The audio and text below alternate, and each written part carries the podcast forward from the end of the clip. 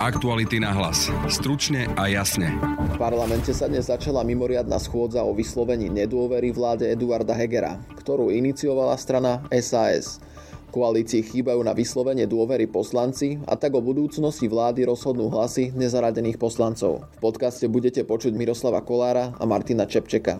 No, ja vidím milión dôvodov na to, aby bola vláda odvolaná a zároveň vidím milión dôvodov, pre ktoré je problém skracovať čas návratu mafie, extrému a populistov. Môj odhad, že asi vláda nepadne. Ja si myslím, že, že sa to nejako utrasie. V druhej téme podcastu sa pozrieme na rozširovanie šengenského priestoru. Ministri vnútra členských krajín rozhodli o vstupe Chorvátska do Schengenu od januára dvetisíctridsaťtri. Bulhári a Rumúni však vstup nemajú istý ani po jedenástich rokoch. Prečo je to tak, odpovie analytik a odborník na Európsku úniu Ján Kovář. Oni změnili názor primárně, řekl bych, protože nemají, řekněme, takové ty politické výtky vůči Chorvatsku týkající se právního státu, korupce a tak dále. Počúvate podcast Aktuality na hlas. Moje meno je Adam Oleš a na podcaste spolupracovala Denisa Žilová. Dnes si pripravíme niečo špeciálne. Budeme k tomu potrebovať zahrst dôvery, tóny trpezlivosti, kilá empatie a hodiny spoločne stráveného času. Po dôkladnom výbere nájdeme dieťaťu, ktoré nemôže vyrastať v rodine, bády dobrovoľníka alebo dobrovoľníčku. Následne namiešame dvojici program tak, aby sa ich čas pekne spojil. Ak sa nenecháme odradiť počiatočnými neúspechmi, približne po piatich rokoch dostaneme delikátne priateľstvo na spôsob buddy. Ak viete darovať svoj čas, kompletný recept nájdete na tvojbuddy bodka es ká.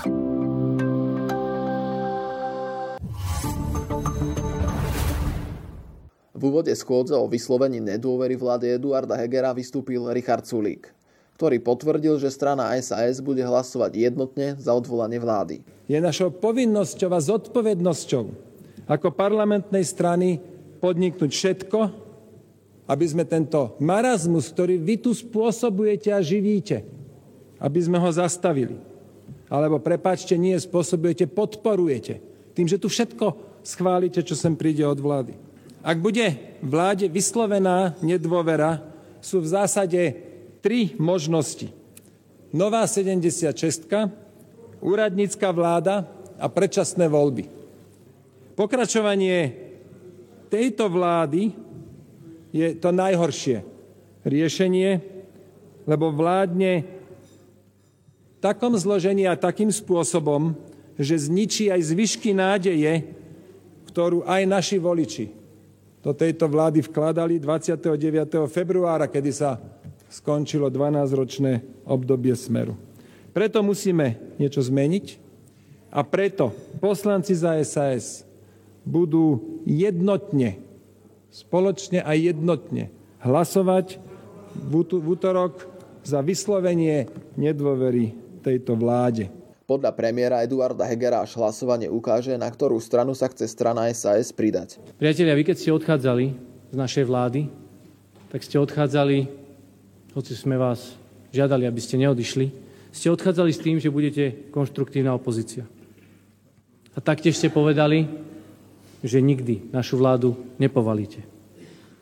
A preto veľmi úprimne ma to veľmi prekvapilo, keď ste minulý týždeň nielenže povedali, že budete hlasovať za, nejaké, za nejaký pád vlády, ale že ste ho iniciovali. Dámy a páni, vedzte, že vaše hlasy rozhodnú.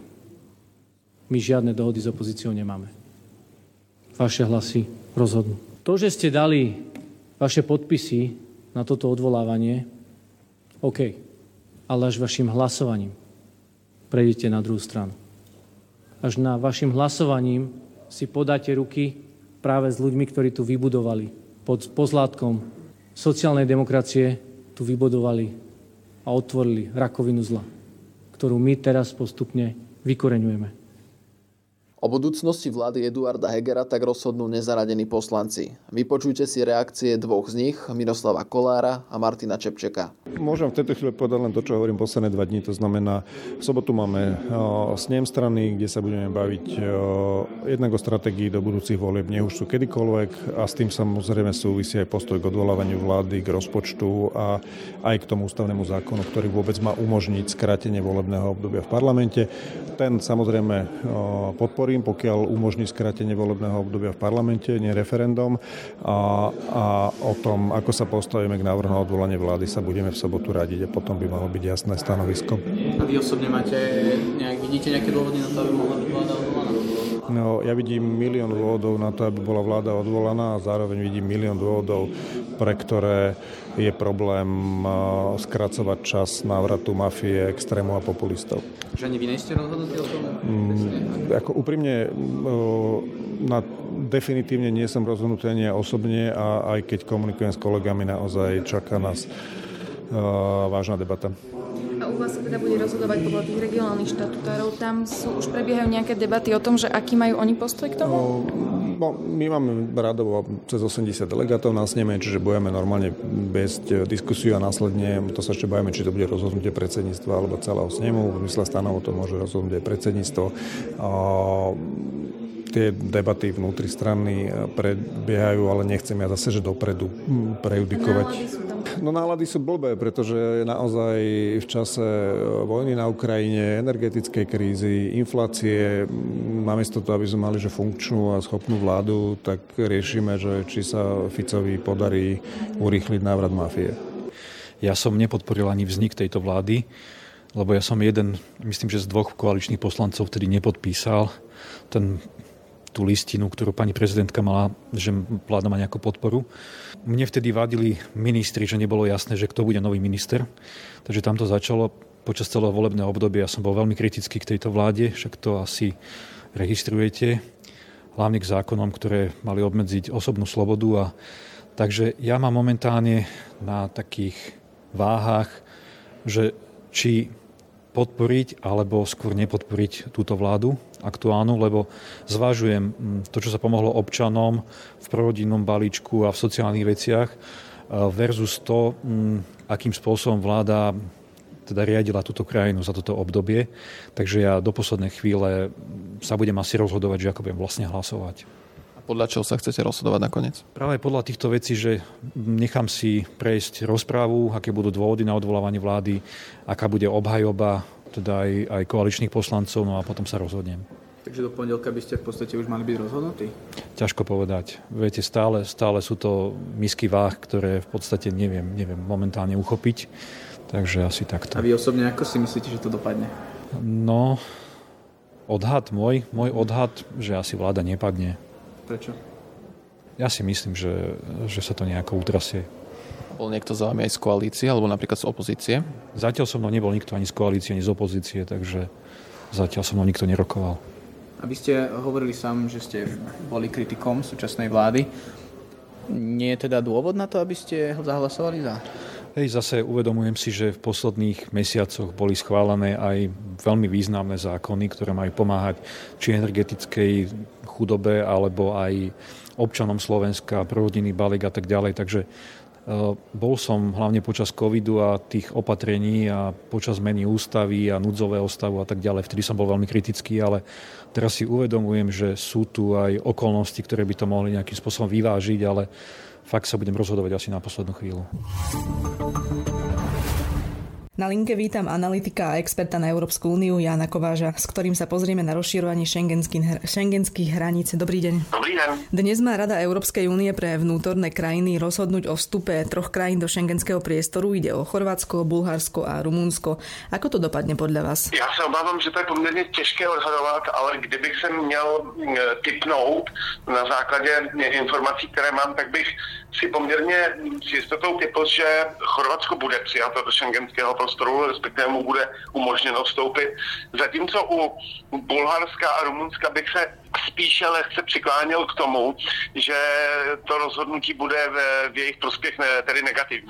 Ale s jistotou to opravdu nejsem schopen říct, protože do poslední chvíle minulý týden, tento týden probíhala vyjednávání a pozice těch členských států, které jsou proti Bulharsku a Rumunsku, se mohly, se mohly od začátku tohoto týdne změnit, aniž bychom o tom, o tom věděli. Ale tady to by byl asi můj tip. U Chorvatska bych byl pro, u Bulharska a Rumunska lehce, lehce proti, ve smyslu toho, že to dopadne negatívne pro ne. A prečo práve Bulharsko a Rumunsko pravdepodobne nebude umožnený im vstup? No tak ono je to vlastne píseň, ktorá hraje už deset let, protože zhruba již tu dekádu je vstup Rumunska a Bulharska blokován některými členskými státy, které, které říkají, že nejsou připravené na členství v Schengenu, ať už řekněme z politického úhlu pohledu nějakých demokratických institucí, právního státu, nekorupčního prostředí, ale i z pohledu řekněme třeba migračního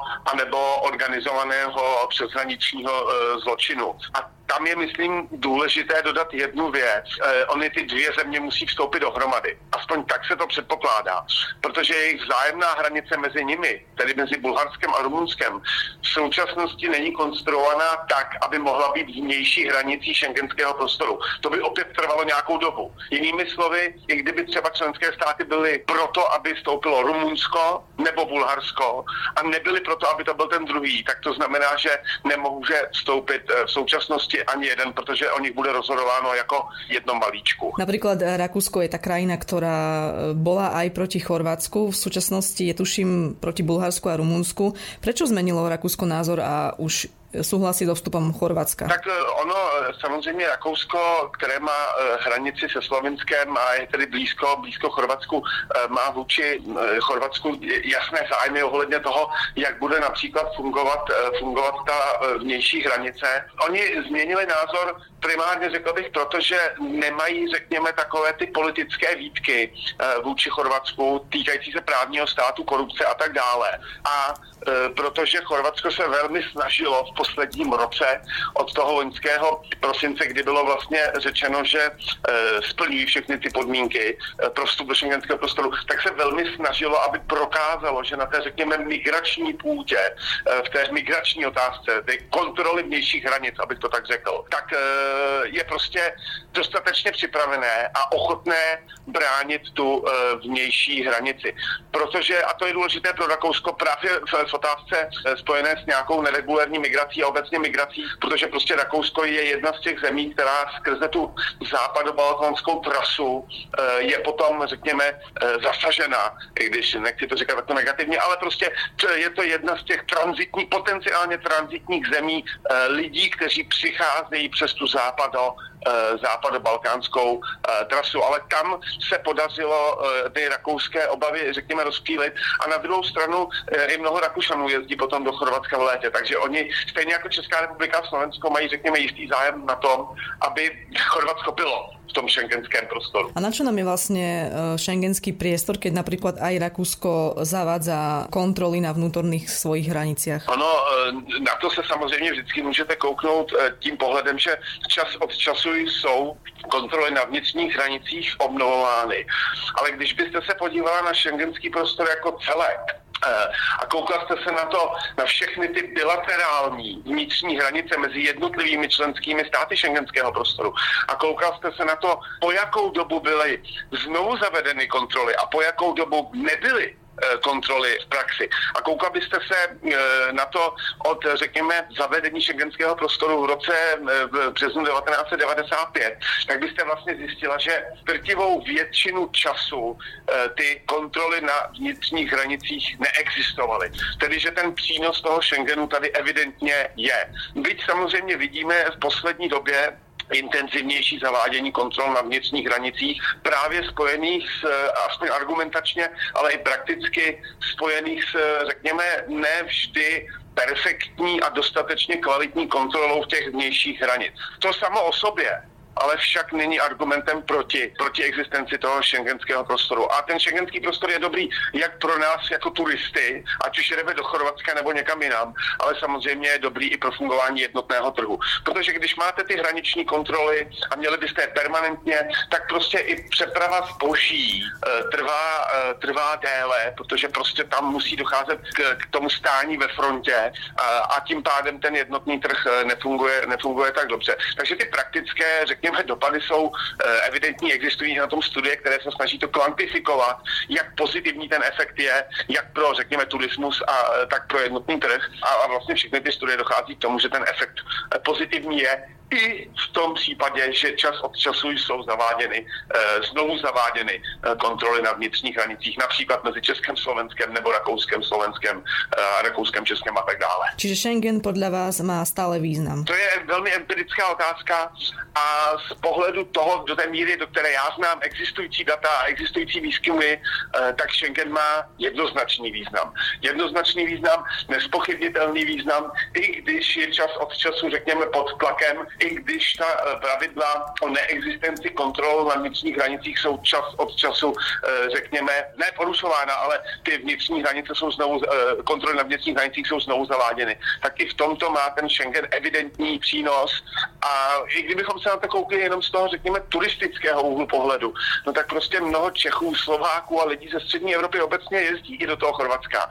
A to čekání na těch hranicích je prostě pro ně nepříjemné, je zdlouhavé, ztratíte tam spoustu času při cestě anebo návratu z dovolenkové destinace a už v tomto pohledu je to vlastně velmi velký přínos pro ty lidi. A když se podíváte na to, co lidé vlastně oceňují na Evropské unii, kounete se na průzkumy veřejného mění za posledních deset až patnáct let, tak se tam velmi často bude objevovat přínos jako k míru v Evropě.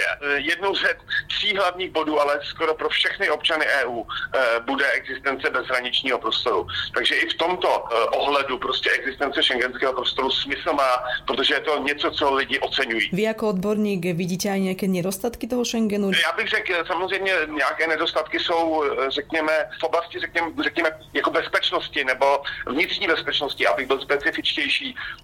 Já si myslím, že spolupráce policejní, justiční, protiteroristická například, by v rámci schengenského prostoru mohla být intenzivnější, efektivnější, lepší, byť zrovna nedávno, myslím týden nebo dva, dva týdny zpátky jsme zaznamovali tu obrovskou akci Europolu při zatýkání těch drogových, drogových magnátů, pokud se nepletu, po celé, po celé Evropě. Ale já bych řekl, že obecně v té oblasti vnitřní bezpečnosti, protože když nemáte vnitřní hranice, tak potřebujete prostě více spolupracovat v té oblasti vynucování práva, takže policejní, justiční spolupráce, výměna zpravodajských informací, případně otázky protiteroristické a tak dál. A tam si myslím, že řekněme vedle těch migračních, azylových věcí a tak dále, tak tam si myslím, že stále schengenský prostor by mohl fungovat lépe, ale ta nedostatečná spolupráce nebo ta vylepšená spolupráce, která by mohla být, naráží, řekněme, někdy na odpor členských států, které se bojí v těchto nebo nechtějí v těchto